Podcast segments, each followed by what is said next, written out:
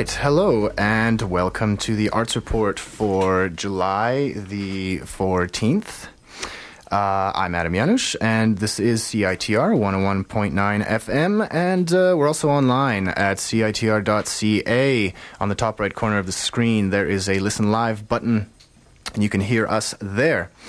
Um, so we've got a wonderful show for you. Uh, summertime is in full swing in Vancouver. Um, I was at uh, the beach the other day, and um, take it from me, please wear sunscreen.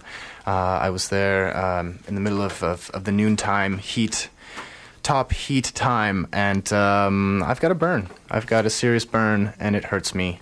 Um, it hurts me talking about it too. So um, please wear sunscreen. This is this is the, the message I have for all listeners, um, because you will regret it, as I do. Um, so let me tell you about uh, what's on the show today. Uh, we have the uh, Brazilian Film Festival. And uh, our contributor Nick Penu is here to tell us about it. He's actually live in the studio. Hello, Nick. Hello. Yeah, so he'll tell us about that um, soon.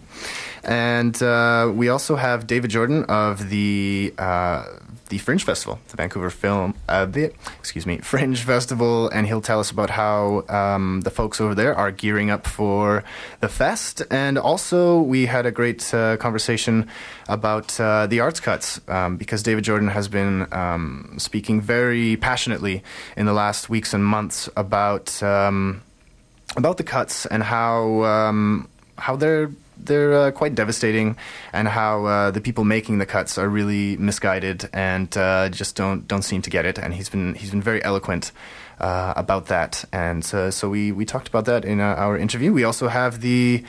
Avett Brothers, who will be at the Folk Fest. This is the last installment of our series on the Folk Festival.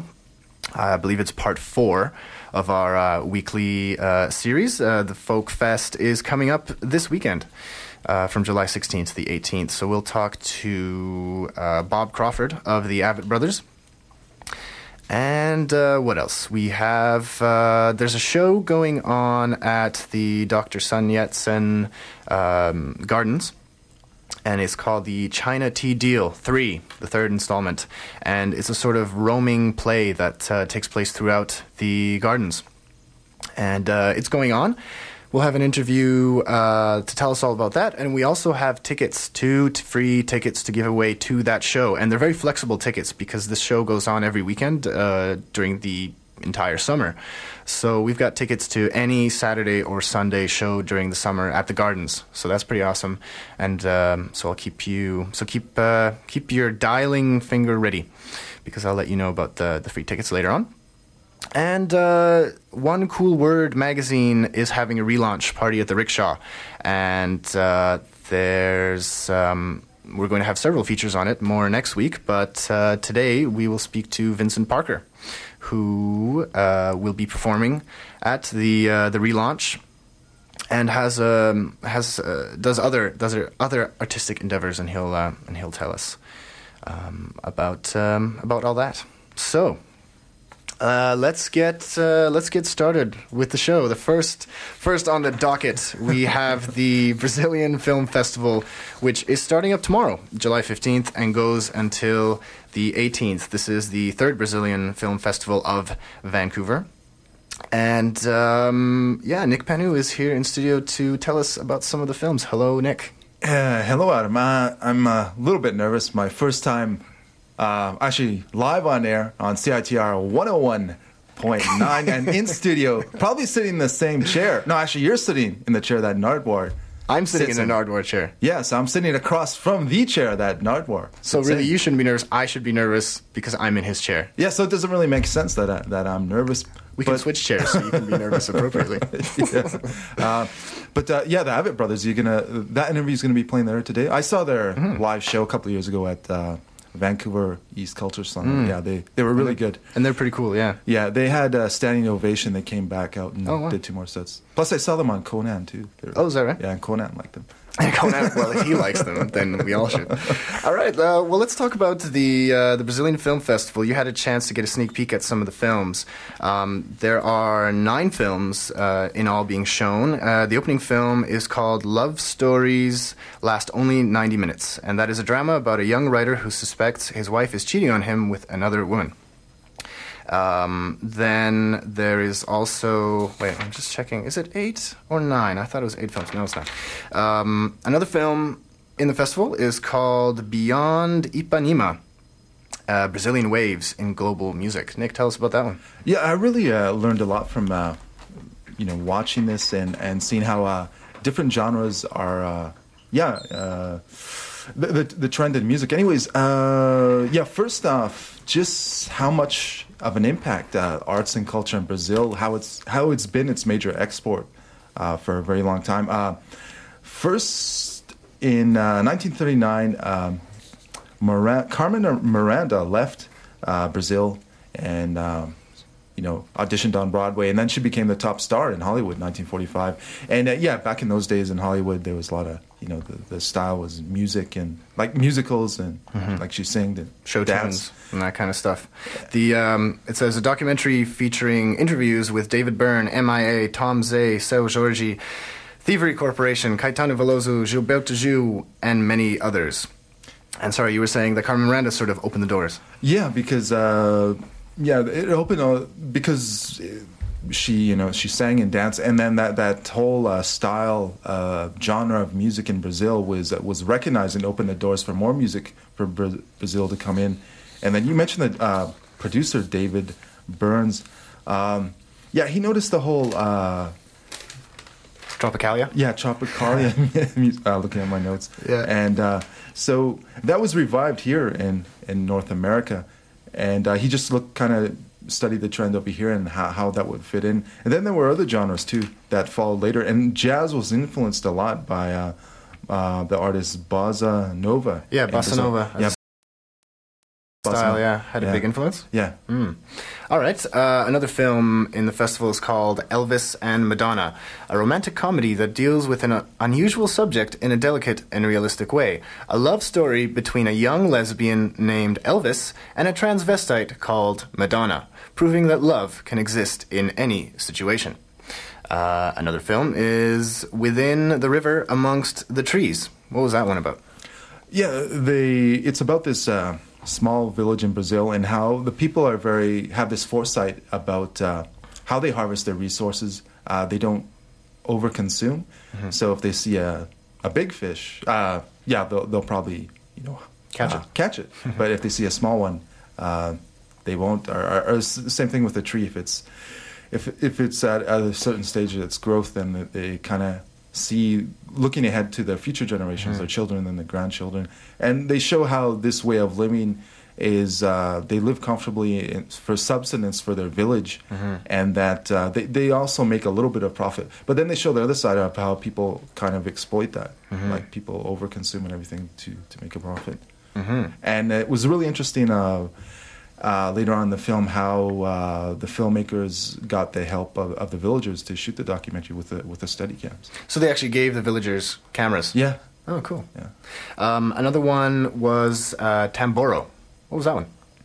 yeah. This was uh, very interesting. Uh, you know how they show the different layers of, of Brazil, the, the underdeveloped and the very modern part, and uh, how people recognize how Brazil is being also exploited, the, the land distri- distribution issue. But but the approach taken is. is uh, So wait, this, so this is a, a, documentary that sort of gives a, a survey of uh, the different parts and different different parts of Brazil and its society. Is that right? Yeah, yeah.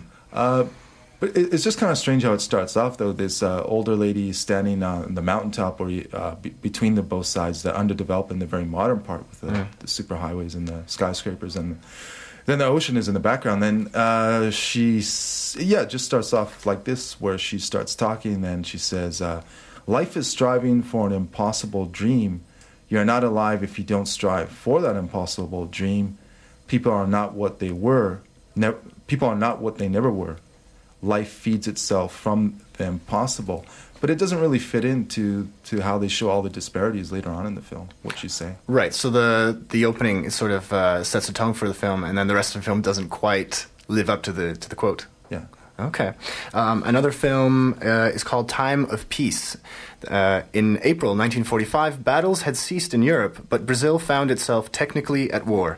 The encounter between an interrogator, a customs official, and, a f- and former torturer for the political police of President Vargas, and a former Polish actor who was also suspected of being a Nazi fugitive, takes place in the immigration office of the port of Rio de Janeiro.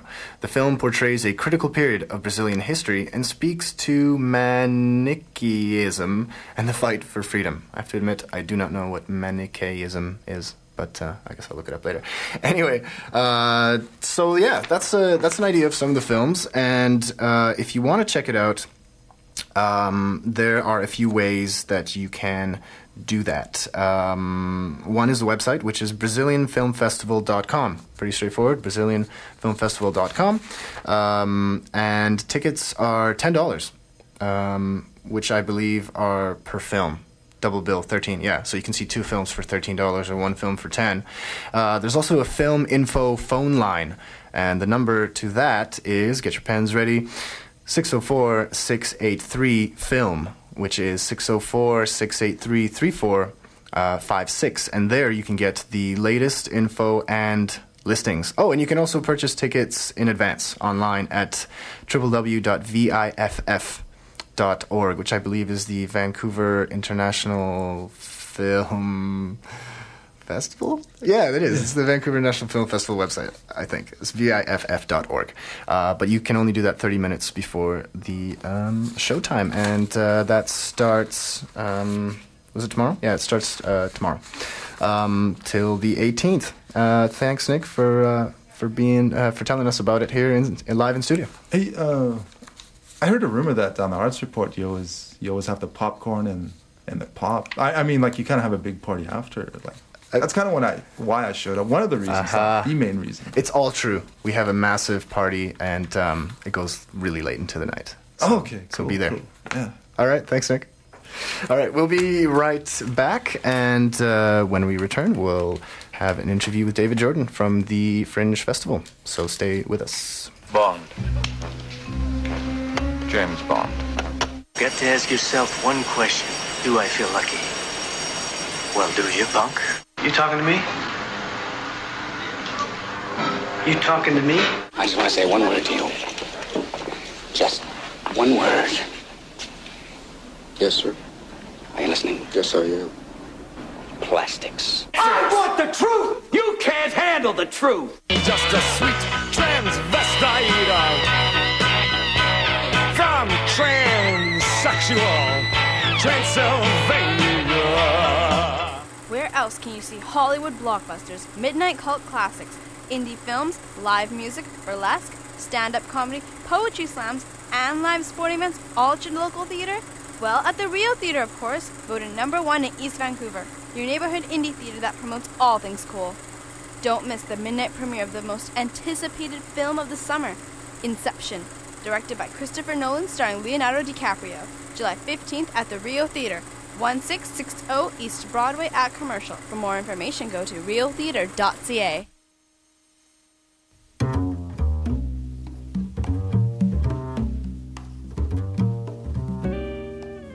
CITR 101.9 FM is proud to support the Enchanted Evenings concert series at the Dr. Sun Yat sen Classical Chinese Garden in Vancouver. The series runs from July 9th to September 3rd every Friday evening. Come and enjoy a diverse array of world music while sampling food selected specifically to complement the music. Of the series' nine concerts, the first four are in July. On July 9th, the series kicks off with the Birds of Paradox, combining Western, Chinese, and Indian music. Dalannah Gail Bowen with her sultry blues, jazz, and gospel on July 16th, Ocean of Sound with their percussion based music on July 23rd, and the Vancouver Piano Ensemble on July 30th. Tickets are $20 and 18 for garden members.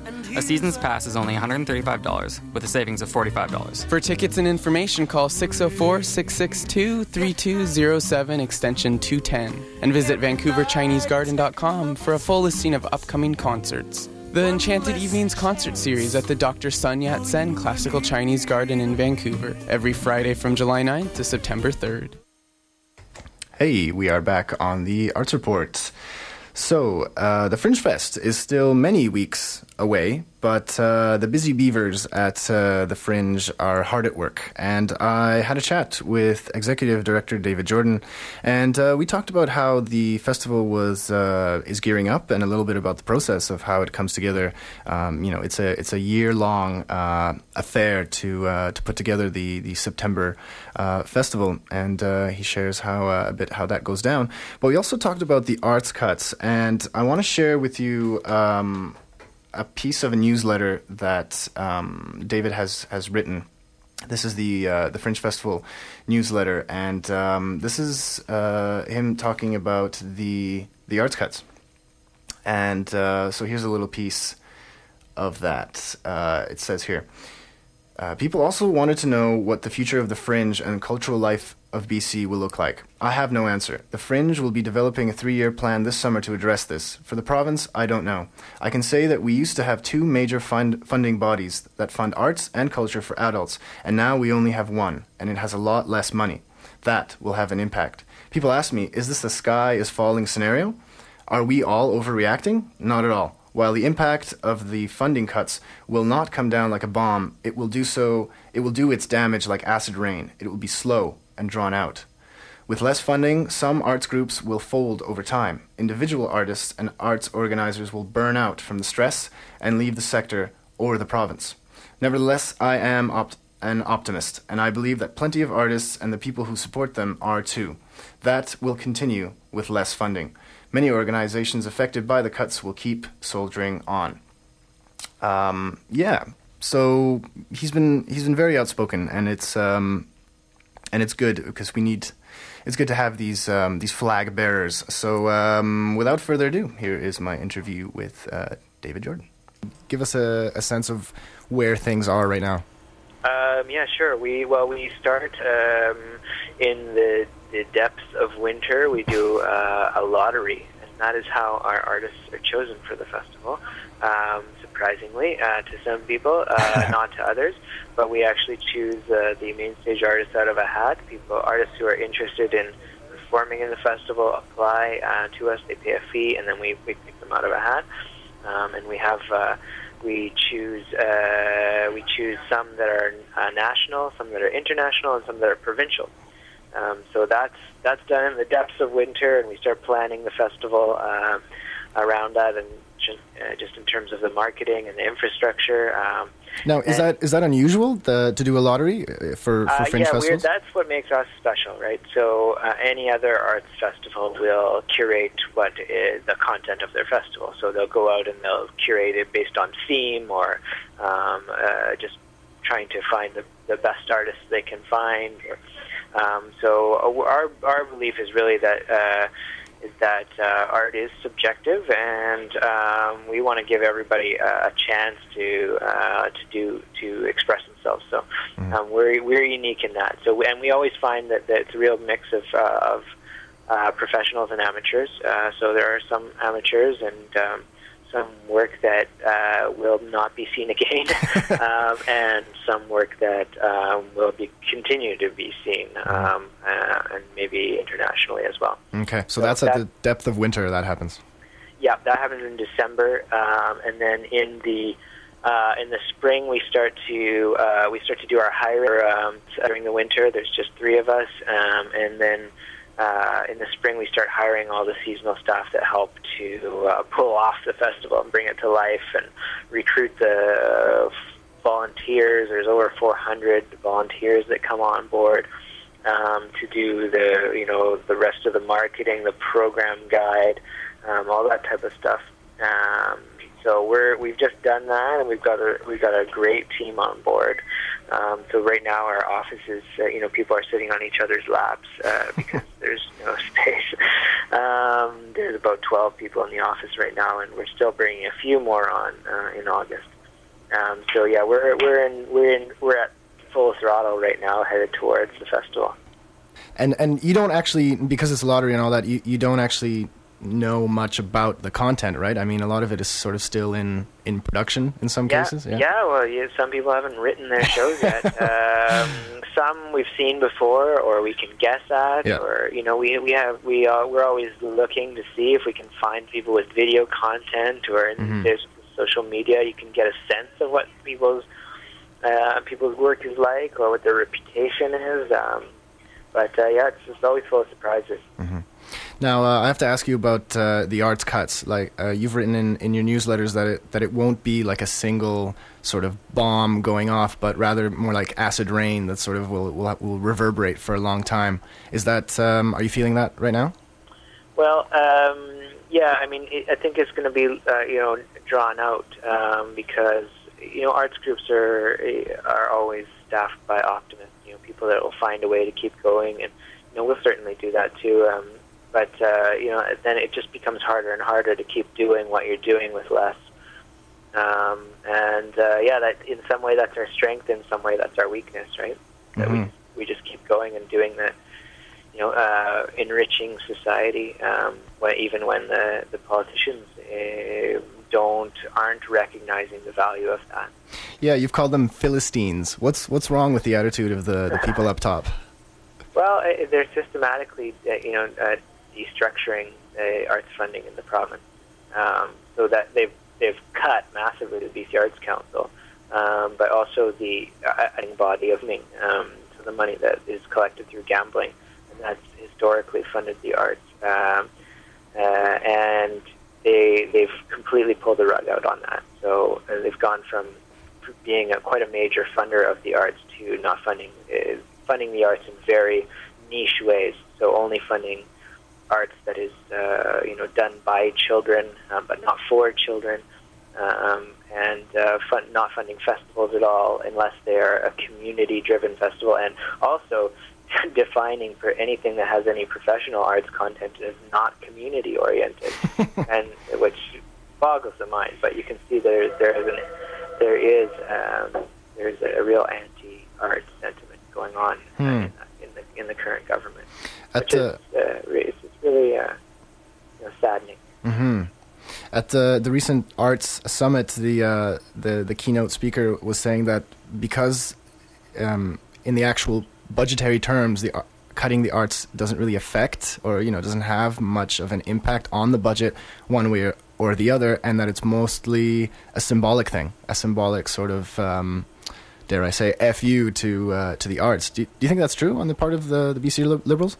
Uh, it looks like that. I mean, there's no, you know, it's really not going to affect the bottom line in uh, in any major way. So um, one can only assume that the cuts are ideological. hmm And so, what's uh, what's the solution? Is it just to change governments and and uh, to get uh, people who aren't Philistines on board who, who actually respect the arts? Is that Uh, yeah, that's that's part of it. Um, but you know, we're really looking. You know, it's long haul, so this won't. You know, like uh, you know, I've said before, it's not going to you know uh, eradicate arts, but Yeah. just sets it. You know, it sets us back.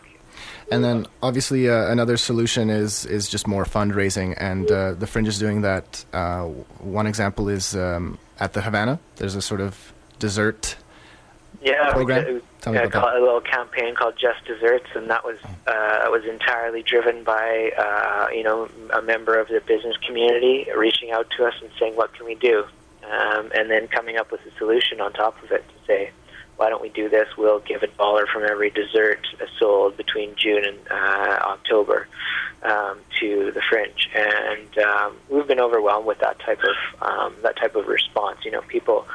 Um, we have a very, very wide audience reach, and uh, because because we are uh, unjuried, um, we have uh, a very wide um, reach uh, to all sorts of people uh, throughout uh, throughout the community. Um, so um, all those people are, are are trying to help out, and we're we'll, we'll be looking. We are looking to our to our um, to our audience to help us through these times. Great. Well, thanks for telling me about uh, the festival and uh, and everything, and best of luck. Yeah, it's going to be fantastic. So uh, hope to see you.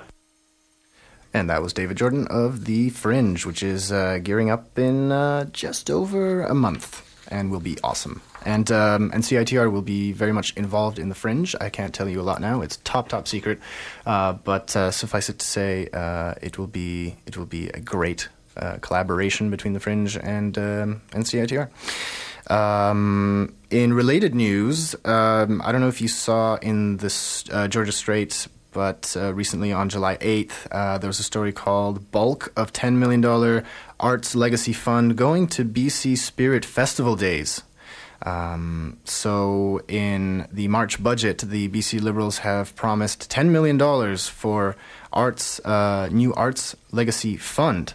And um, we've just now found out what that uh, will be, where that money will go. And um, it turns out that it's some sort of new multi community festival that will launch in February 2011 and take place over the next two years, drawing funds from the legacy money. And um, NDP um, arts uh, critic. Spencer Chandra Herbert um, pointed out that the arts festivals were um, that existing festivals were getting dropped from gaming funds, and he said it's interesting because we have a number of good festivals that need support already. The government is speaking out of both sides of their mouth. They claim to support festivals with this new event, and yet they don't. So, the uh, the story goes on, and uh, we'll have to we'll have to stay tuned. So. Uh, but for now, moving on. Uh, we will take a short break, and when we come back, we will uh, talk to the Avett brothers who will be at the Folk Fest uh, this weekend. So stay uh, with us. Oh, wait, what am I going to play? I need to play an ad. Hmm, how about this one? We'll be right back after this one message that will load as soon as I discontinue speaking and the computer starts loading. Now. You know, Joe, you start with these riffs in your head. We're good. And something you want to say, and you want to spin gold. But the thing is, people don't want your sounds. They only want. You people, you're the fucking coolest. Just fucking use you. Know what I'm saying, Joe? What is that? What is it? One more shot of salute.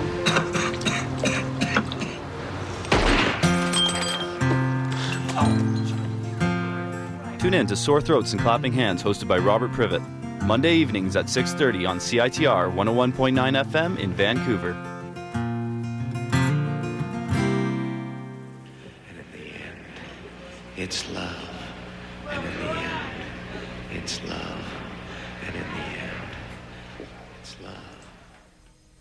Wow, that is one serious, serious uh, show promo. Okay, uh, next, in our continuing series for the Vancouver Folk Music Festival, which is July 16th till the 18th, we spoke to the Avett Brothers, who will be here in Vancouver for the, the weekend festival. And um, they are a, a sort of um, bluesy, bluegrassy um, band that also crosses over into, into punk and, um, and sort of um, you know modernizes the, the, the, the genre a little. In fact, uh, for their most recent album, they've worked with uh, Rick Rubin, who is the co-founder of Def Jam Records and has worked over the years with such notable names as Beastie Boys, Run DMC, Slayer, Red Hot Chili Peppers, Rage Against the Machine, and Johnny Cash, just to name a few.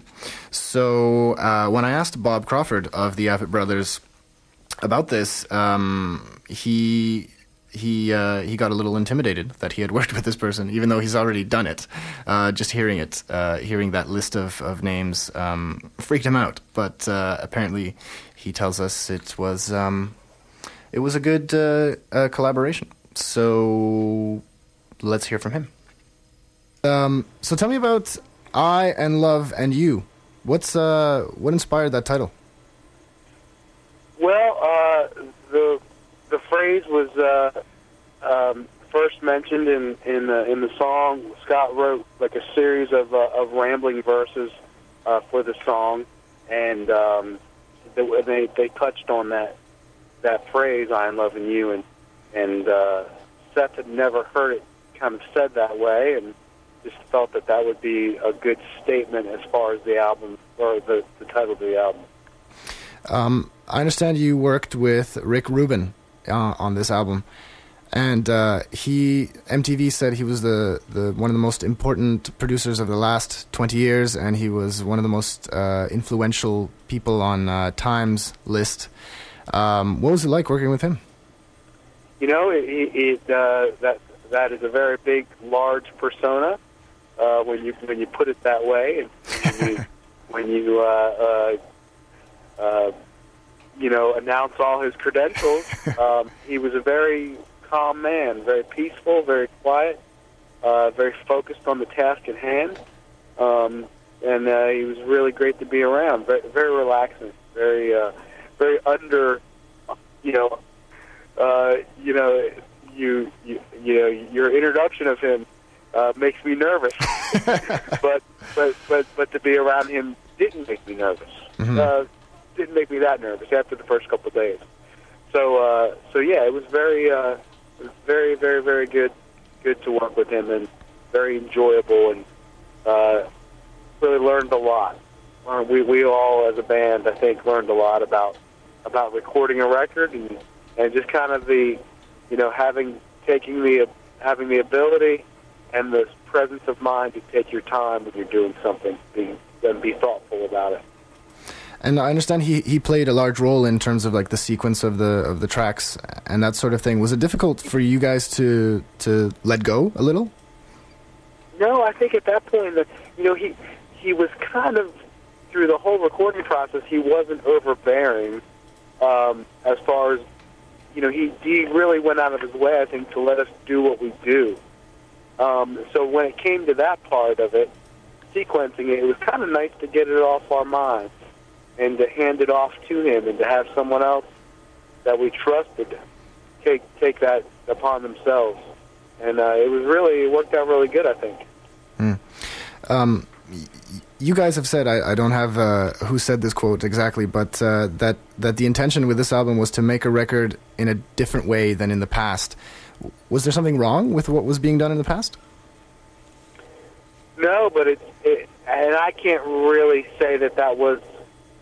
You know, I don't know who said that either, and I'm not saying that that that no one said that or, or that that quote is wrong. I don't I don't know that. But I know that every time we've made a record, we've done some. We've it's just kind of been different, a different experience. So so uh, you know, it, it makes sense that, that every experience will follow suit. Be like that.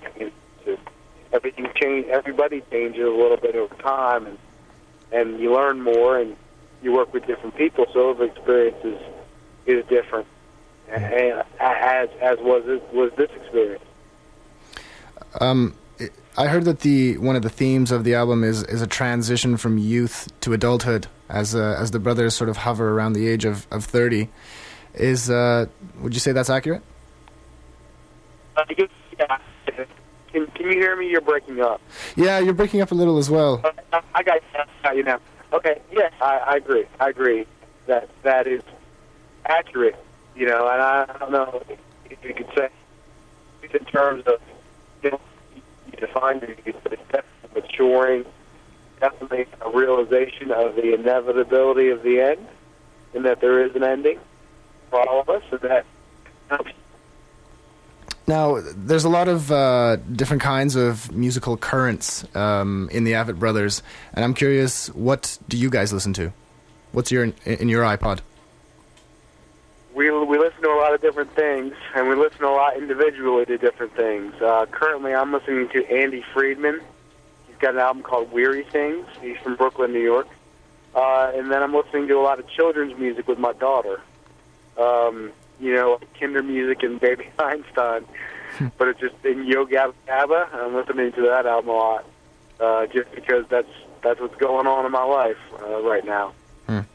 Uh, looking at your website, I see that there's a, a heck of a lot of touring going on, and has been for a while. It, it seems like that's all you do. Do you do you find time to do other things?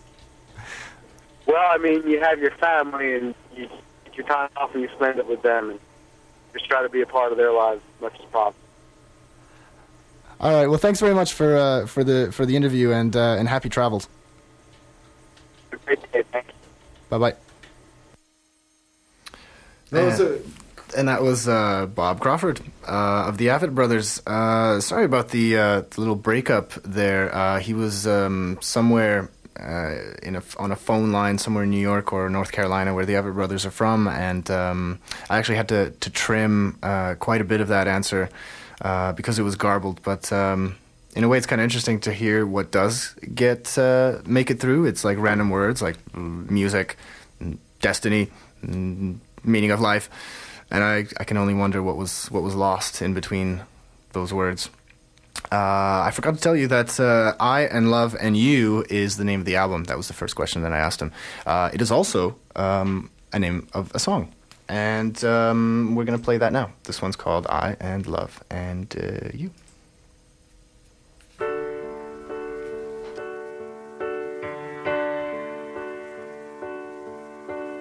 load the car and write the note.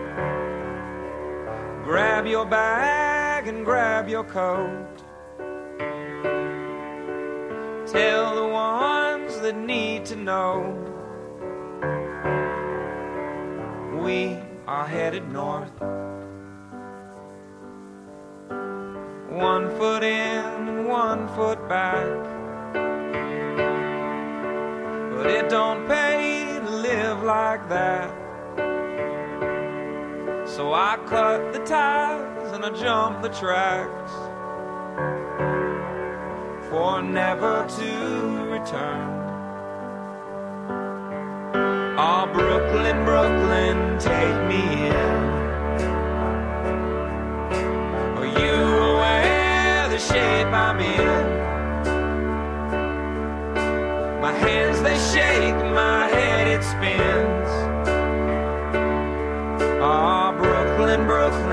take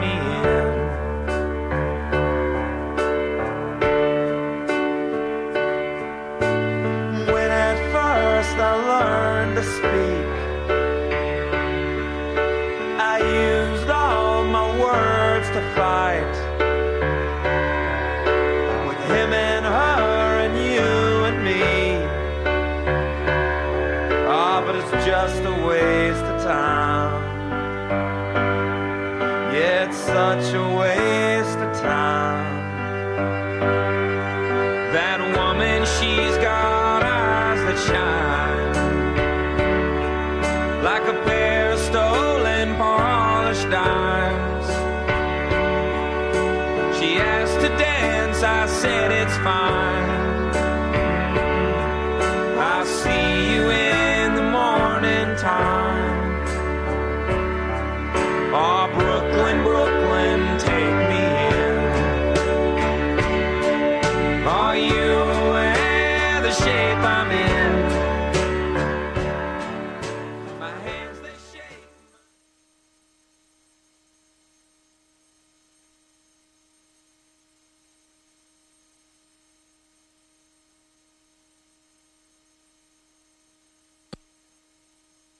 The sun's going down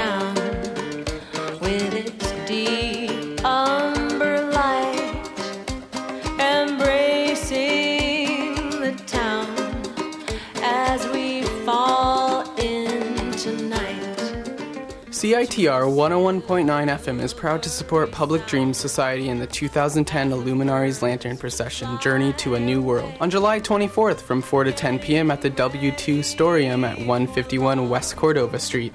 It will be a departure from years past in its new location, but remains a celebration of community, art, and light spreading through W2 Storeyum's large indoor spaces and out into Trounce Alley and around the Woodward site. For more information, visit publicdreams.org.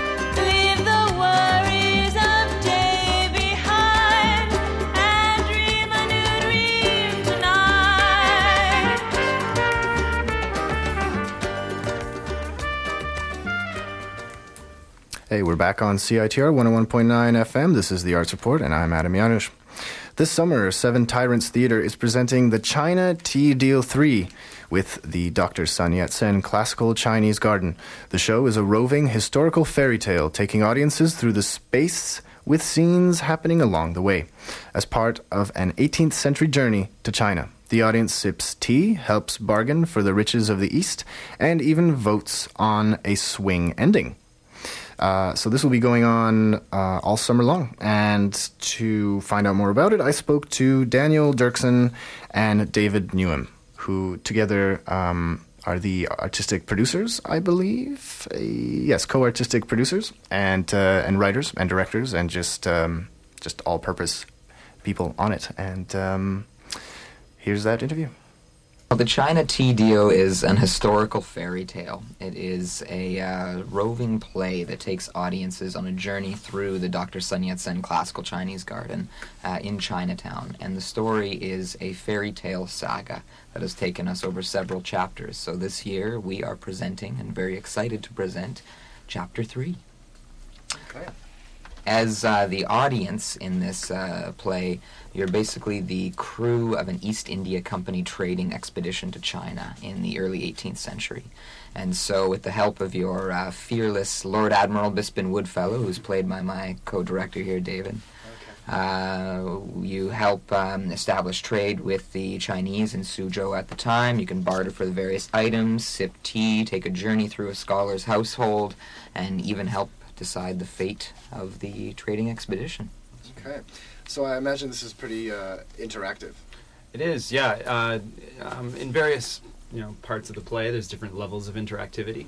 Um, so we try and kind of build some of that in throughout because we like uh, to kind of um, challenge some of those conventions in that way. And so from the get-go, as Dan says, the audience takes part. Uh, they're they're there as the crew of this East India Company mission to China and so the captain will you know refer to them. The various characters speak directly to them and acknowledge them. And um, as they get taken through the piece they're you know offered all of the uh, niceties that the characters are offered. So you know when the captain comes into this household and his crew are with them. So they're all welcomed and given tea as dan says. And near the end um, they get to help actually decide the fate of the venture. There's uh, a swing ending as part of the play, so it can be a different ending depending on which night uh, which night you come. And although in an interactive sense we don't take it to the extent of um, what we might call forced participation, uh, it's fundamentally interactive in that the audience is right there with the characters, the characters are right there with the audience, and you're interacting, being spoken to, and you're really part of the household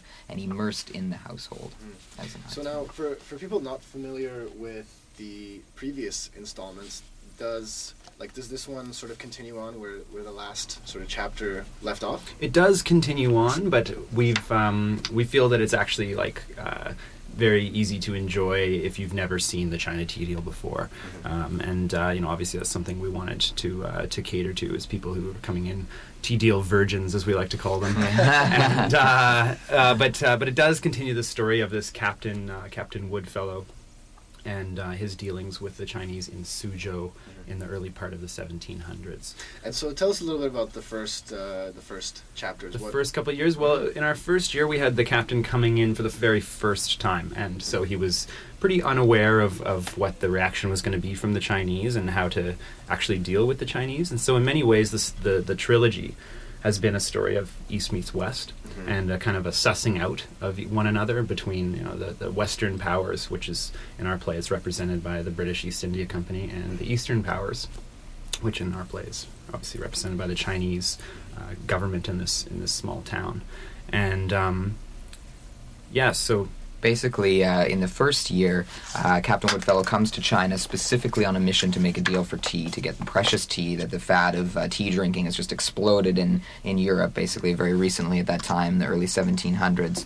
And so he's come to China to make a deal for tea. So in the first year, he does. He successfully makes a deal to take tea from uh, the city of Suzhou, the fabled garden city in China.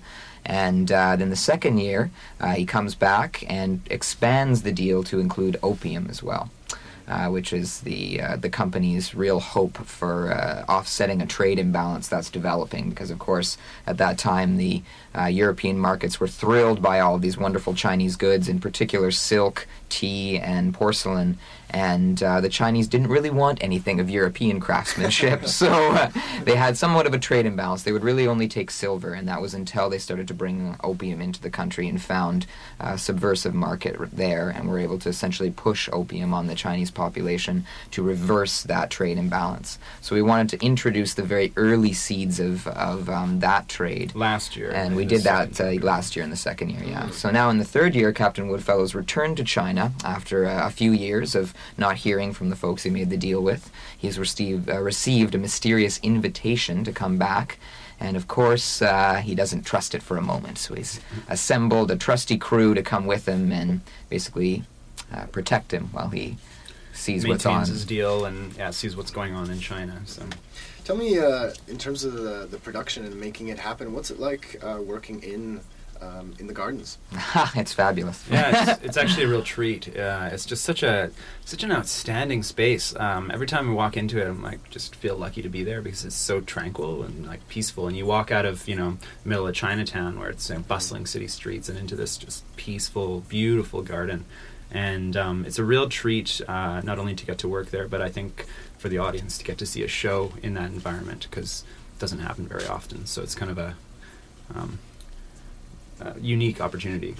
and it's also very it it really um, it does uh, play into how we develop the show because we're able to rehearse in the space which is a real treat and uh, you know, if any of you folks have been to the uh, Dr. Sun Yat-sen Garden, or if you come see the show, uh, you'll see that it's really a dream of a set, and uh, and it impacts the way that we develop the show as well, because we don't need to really use too much extra technological gimmickry in order to get our uh, ideas across, and to really make an authentic experience for the audience, because the set is so immersive that all you really need to do is place yourself there with some compelling characters, and you're taken right back to 18th century China. So it's a tremendous help as well. Well, um, break legs with the show. That's All right. Thanks, so much for having us on.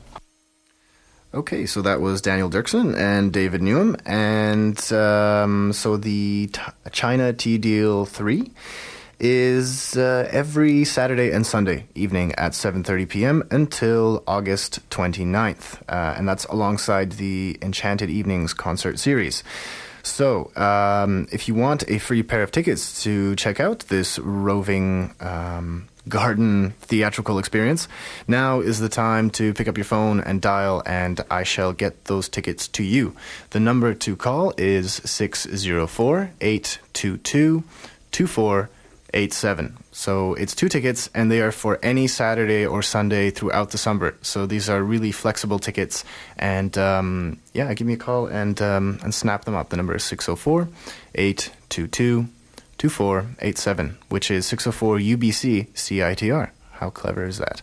All right, so we'll be um, right back, and when we return, we will talk to Vincent Parker, who will be at the One Cool Word relaunch party at uh, the Rickshaw coming up. So uh, stay with us and give us a call. Hello, Micro. We're at 8,000 feet, perishing cold, and I'm bored stiff. What about putting on a hot gramophone record to cheer me up? Hello? Hello? Is this Harlem 77711? Hello, fellas. This is Duke Ellington. Ah, get it. Boys, let's get sweet and hot. In the opinion of hot music critics, Count Basie has one of the best dance orchestras in the country. King of the Clarinet, Artie Shaw, and his orchestra making dance history in the Blue Room of the Hotel Lincoln in New York City. Every Thursday from 10 till noon, join me, your host, Charles Burnham, for Sweet and Hot, a celebration of the 78 RPM record, the three minute masterpiece, and the golden age of North American songwriting. Hot jazz, swing, and popular music from the 1920s, 30s, and 40s. That's every Thursday from 10 till noon here on CITR 101.9 FM.